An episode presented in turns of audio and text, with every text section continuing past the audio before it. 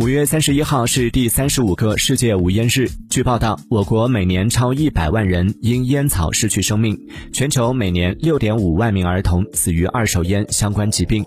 衣服、头发和皮肤表面的三手烟残留，甚至几个月都不会消失。此外，电子烟也是烟，也有增加患心脏病和肺病的风险。